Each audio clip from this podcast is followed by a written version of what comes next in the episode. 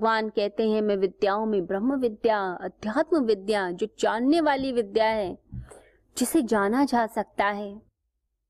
एक ऐसा ब्रह्म ज्ञान, जिसके बाद सारी नॉलेज एक तरफ़ रह जाती है। लगता है चाहे आप मैथ्स जाने साइंस जाने, आप लॉ जान ले, कुछ भी जान ले, लेकिन अगर यही नहीं जाना तो फिर जाना क्या? अगर रामकृष्ण अपने आनंद में रहते हैं तो ये समझ लीजिए अपने आप में कुछ अद्भुत ही बात होगी। जो बड़ी बड़ी कंपनीज़ में जॉब कर रहे हैं, जो बड़े बड़े प्रोफेसर बन गए, जिन लोगों ने बहुत कुछ अचीव किया, क्या उनके मुख पे एक चिरस्थायी शांति और आनंद दिखता है?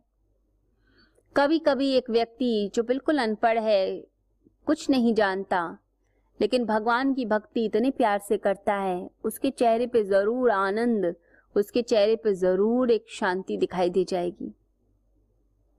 ये अद्भुत होती है ये शांति। ब्रह्म विद्या, ऐसी विद्या जो आपको अंदर तक भर देती है। कहते हैं, उपनिषदों में एक कथा है श्वेत केतु की। कि अपने गुरु से समस्त ज्ञान प्राप्त करके आ गया, समस्त विद्याएँ जो भी गुरु सिखा सकते थे सब कुछ जान के आ गया। बड़ा आकड़ कर चल रहा था। तो एक अलग ही अकड़ाहट, एक अलग ही युगो था उसके अंदर, जब वो अपने घर पहुँचा। तो घर पहुंचकर अपने पिता से कहने लगा कि मैंने सब ज्ञान प्राप्त कर लिया। अब पिता को लगा कि मेरा जो बेटा है, उसमें आ गया है अहंकार। आ गई है ईगो कि मुझे सब आता है, सब नॉलेज है, मैं सब कर सकता हूँ। तो पिता ने एक प्रश्न किया। पिता ने कहा, क्या तूने वो ज्ञान प्राप्त कर लिया? जिस ज्ञान को प्राप्त करने के बाद कुछ भी जानना शेष नहीं रहता। अब श्वेत केतु ने कहा, कि ऐसा ज्ञान तो मेरे गुरु ने मुझे बिल्कुल नहीं दिया। मैं तो नहीं जानता इस तरह के ज्ञान को। तो पिता ने कहा तो एक काम कर, तू वापस जा। वापस जाकर गुरु से वो ज्ञान लेने की कोशिश कर, जिसे जानने के बाद कुछ जानना शेष नहीं रह जाता। जो ज्ञान अमृत ला देता है और जो ज्ञान मृत्यु के बाद भी रहता है। तो कहते हैं, श्वेत केतु अपने गुरु के पास दोबारा गया। जब गुरु से कहा कि मेरे पिता कहते हैं कि तू तो ज्ञान प्राप्त कर और ऐसा ज्ञान, जिसे जानने के बाद कुछ जानना शेष नहीं रहता। तब गुरु मुस्कुराए और कहने लगे तो एक काम कर, तू ये कुछ गऊ ले ले, इन गायों को ले ले, और इन्हें लेकर तू वन चला जा। जब तक ये एक हज़ार न हो जाए, तब तक तू वापस मत आना। वहीं रहना, वहीं जीना, वहीं सोना अपने मौन में जीना। अब श्वेत केतु चला गया। अब धीरे धीरे गायें बढ़ती चली गईं, जब एक हज़ार हो गईं। श्वेत केतु अपने ही आनंद में लीन रहता। वन में गायों की सेवा करता। उनके आगे चारा डालता, उनका ध्यान रखता।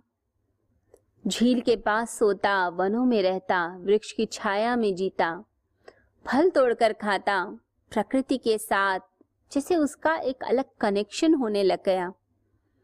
सारा दिन प्रकृति के साथ ही वह जीता, प्रकृति के साथ ही एक अलग ही उसकी अटैचमेंट होती चली गई। गायों के साथ अटैचमेंट होती चली गई। कोई था ही नहीं बोलने को तो अपने मौन में ही चला गया। जब रात्रि में सोता तो तारों को देखता ऊपर आकाश में। और कभी कभी जब बारिश होती तो उस बारिश में भीगता, उसकी बूंदों को अपने ऊपर अनुभव करता। कुछ सालों के अंदर वो ऐसा हो गया कि जैसे अस्तित्व में ही कोई लीन हो जाए, अस्तित्व के साथ एक हो जाए। तो पूरा अस्तित्व के साथ ही एक हो गया। अलग ही दुनिया उसकी हो गई। अब जब गाय एक हज़ार हो गईं, तो गायों ने कहा श्वेत केतु अब हम एक हज़ार हो चुकी हैं। वापस चलो। गुरु की आज्ञा है वापस जाने की। वहाँ रहते हुए जंगल में श्वेत केतु पशु पक्षियों की भाषा भी जान गया क्योंकि जब आप उनके साथ रहते हो तो उनकी भाषा भी जानते हो। गाय क्या कह रही है? पक्षी क्या कह रहे हैं? ये प्रकृति क्या बोलती है, क्या कहती है, सब समझ आता है। आज प्रकृति का मूड कैसा है, ये भी समझ आता है, क्योंकि प्रकृति के भी मूड चेंजेस होते हैं, जिन्हें ऋतुएँ कहा जाता है। तो पता चलते हैं परिवर्तन, आप उनके साथ एक होते हैं। तो धीरे धीरे जैसे ही गाय एक हज़ार हो गई, उन्होंने श्वेत केतु को हिलाया और कहा, वापस चलो। तो श्वेत केतु वापस गुरु के पास चल पड़ा। भोला भाला प्यारा बच्चा, जैसे ही गुरु के पास पहुँचा तो शिष्यों ने कहा, कि एक हज़ार गायें आई हैं। तो गुरु ने कहा, एक हज़ार नहीं, एक हज़ार एक आई हैं, श्वेत केतु भी गाय बन चुका है। वैसी ही निर्मलता, वैसे ही पवित्रता आँखों के अंदर, कोई इच्छा और वासना नहीं। कोई रस नहीं संसार की चीज़ों को भोगने का। वो सब समाप्त हो गया। मांग बंद हो गई। कुछ लोगों की आदत होती है, हर समय मांगते ही रहते हैं। धन मांगेंगे, आपसे चीज़ें मांगेंगे, हर समय मांगेंगे, ऐसे जो लोग होते हैं, वो संसार में फंसे ही रहते हैं, क्योंकि मांग सबसे बुरी चीज़ है। मांगना सबसे गंदा माना गया है। आप अपनी आत्मा के सुख में जिए, देने वाला वो परमेश्वर, रक्षा करने वाला वह है। तो श्वेत केतु बिल्कुल परमात्मा का रूप होकर आया। ये ब्रह्म विद्या में हमारा देश बड़ा उत्सुक था। हमारे देश के बड़े बड़े ज्ञानी जन बड़े बड़े ऋषि मुनि बड़े बड़े इंटेलेक्चुअल्स मनीषी, यही ब्रह्म विद्या का ज्ञान प्राप्त करना चाहते थे, यानी स्वयं का ज्ञान, सत्य का ज्ञान। इसलिए भारत में दूसरी विद्याएँ बढ़ ही नहीं पाई, पनप ही नहीं पाई।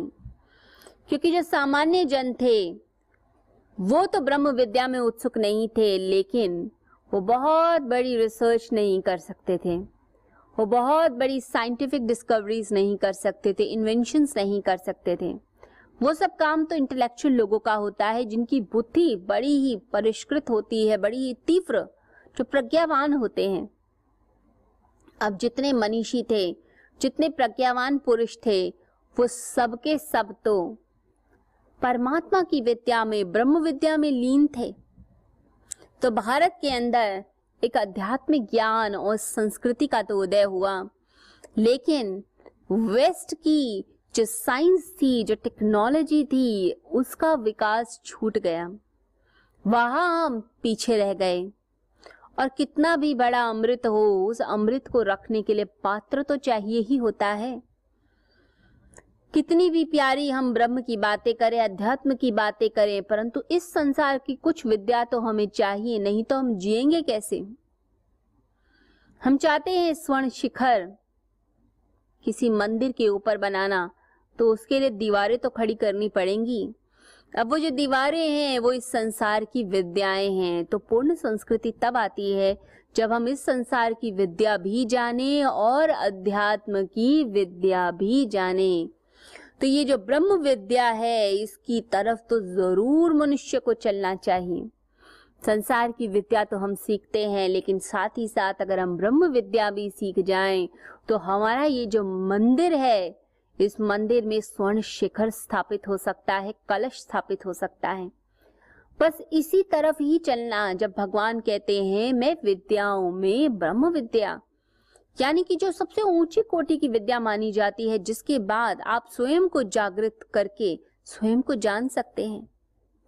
भगवान आगे कहते हैं कि मैं मैं जितने भी वाद हैं, विवाद हैं, उसमें सबसे उच्च कोटि का तर्क हूँ। हम तर्क का इस्तेमाल क्यों करते हैं? हम इसलिए करते हैं किसी को नीचा दिखाना हो। किसी को नीचा गिराना हो हम इसीलिए करते हैं, परंतु हम इसीलिए नहीं करते कि किसी को ऊँचा उठाना हो। लोग सत्य भी इसलिए बोलते हैं कि दूसरे व्यक्ति को हम नीचा गिरा सकें। हम उसकी रूप पर बोलेंगे, हम उसके सौंदर्य पे कुछ बोल देंगे, हम उसके धन को लेके बोल देंगे, हम उसके बच्चों को लेके कुछ बोल देंगे कि तुम्हारे बच्चे तो ऐसे हैं। हम उसके घर परिवार के बारे में बोल देंगे, सब तरह की चीज़ें हम बोल सकते हैं। लेकिन हम उस सत्य का प्रयोग उस व्यक्ति के हित के लिए नहीं करते। हमारे देश के अंदर शुरू से ये संस्कृति थी कि आपने जब भी तर्क देना है, सत्य बोलना है, जो विवाद करना है, वो इसलिए क्योंकि जो तर्क है, जो लॉजिक है, वो आपको परमात्मा तक पहुँचाए। ना कि वो तर्क आपको गड्ढे में लेके जाए। लोग छोटी छोटी बात पे तर्क करते हैं, झगड़ने लगते हैं, लड़ने लगते हैं। आपके कपड़ों को लेकर, धन को लेकर, किसी की सुंदरता को लेकर, आपकी चॉइस के अभिनेता और अभिनेत्री को लेकर, आप किसी एक्टर को पसंद करते हैं, आपका मित्र नहीं करता, इसी बात पे वाद विवाद हो जाएगा। ये बहुत छोटी सोच है। आप भोजन को लेकर कर सकते हैं, किसी को साउथ इंडियन पसंद है, किसी को नॉर्थ इंडियन पसंद है, किसी कॉन्टिनेंटल पसंद है, आप इसी पे लड़ सकते हैं। पाँच पाँच रुपए के लिए लोग लड़ते हैं। ये जो लड़ना है, ये वाद विवाद करना है, ये बड़ा निम्न कोटि का है। लेकिन एक ऐसा तर्क है जो हम देते हैं किस लिए? संसार में ऊपर उठने के लिए। तो भगवान यहाँ पर समझाते हैं ब्रह्म विद्या और तर्क के बारे में। ये लॉजिक अगर हम लगा सकें किसी के कल्याण के लिए तो ये समझ लीजिए, ये लॉजिक हमें जिता देता है। लोग कोर्ट केस करते हैं, वकीलों को कहते हैं झूठ बोलने के लिए और वकील बोलते हैं। तो तर्क देना, किसी को केस को हरवा देना, किसी को पीछे कर देना, किसी की प्रॉपर्टी छीनना, धन छीनना, फिर झूठ पे झूठ बोलते चले जाना, तर्क पे तर्क तर्क पे तर्क। ये जो गोल गोल घुमाना है, इसे कुतर्क कहा जाएगा। एक है जो आपको ब्रह्म विद्या तक पहुँचाए और एक है जो आपको नरक तक पहुँचा दे। अपनी बुद्धि का इस्तेमाल आप चोरी करने के लिए करते हैं या दान करने के लिए करते हैं? आप प्रज्ञावान बनने के लिए करते हैं या फिर आप एक झूठे व्यक्ति की तरह जीने के लिए करते हैं, एक झूठा व्यक्तित्व? आपको स्वयं सोचना है कि आप किस तरफ़ अपने जीवन की दिशा को लेकर जा रहे हैं। वैसी ही दशा बन जाएगी आपकी, व्यक्तित्व बन जाएगा। अध्यात्म का जो मार्ग है वो कठिन नहीं है, लेकिन इसमें डेडिकेशन चाहिए, समर्पण। लगन से लगना पड़ता है, अपने आप को गलाना पड़ता है। आप जब स्वयं को गलाते चले जाते हैं धीरे धीरे करते हुए परमात्मा की तरफ़ आप पहुँच ही जाएँगे, परमात्मा को प्राप्त कर लेंगे। लेकिन उसके लिए समर्पण की ज़रूरत है, त्याग की ज़रूरत है। जब तक ये नहीं होगा, तब तक हम उस प्रभु तक नहीं पहुँच सकते। तो बस उस प्रभु तक पहुँचने का प्रयास कीजिए, उस प्रभु को पाने का प्रयास कीजिए। अगर हम वहाँ तक पहुँच गए, ब्रह्म विद्या तक पहुँच गए तो ब्रह्म से एकाकार होने के बाद फिर हमारी मुक्ति हो जाएगी। ये चैप्टर अपने आप में अद्भुत क्यों है? क्योंकि आपको हर समय बताता है, हर समय डायरेक्शन देता है, हर समय प्रतीति कराता है इस संसार में। परमात्मा कहाँ नहीं है? भगवान तर्क में भी है, विद्याओं में भी है, सब जगह हैं। बस वो आँख चाहिए कि वो परमात्मा के दर्शन कर सकें। बस उसी आँख की तरफ़ हमें अपना प्रयास करना है और अपने जीवन को लगाना है। नव जीवन साधना। क्या नकारात्मक विचारों को मन में आने ही न दे? ये हमारे वश में है। क्या तनाव की जड़ें मन में उपजेंगी ही नहीं? अगर निरंतर ध्यान साधना को जीवन में शामिल कर लिया जाए आध्यात्मिक जगत में परमात्मा की अनुभूति के साथ, क्या सांसारिक जगत में भी प्रसन्नता, सफलता, संबंधों में आत्मीयता, धन, ऐश्वर्य का सपना सच करती है, नवजीवन साधना? तो इसका जवाब है हाँ। इस कल्पना को साकार रूप देने का संकल्प है। गुरुवर श्री सुधांशु जी महाराज व श्रद्धेया अर्चिका दीदी द्वारा भक्तों को ध्यान साधना की। एक और अनुपम भेंट, नवजीवन साधना।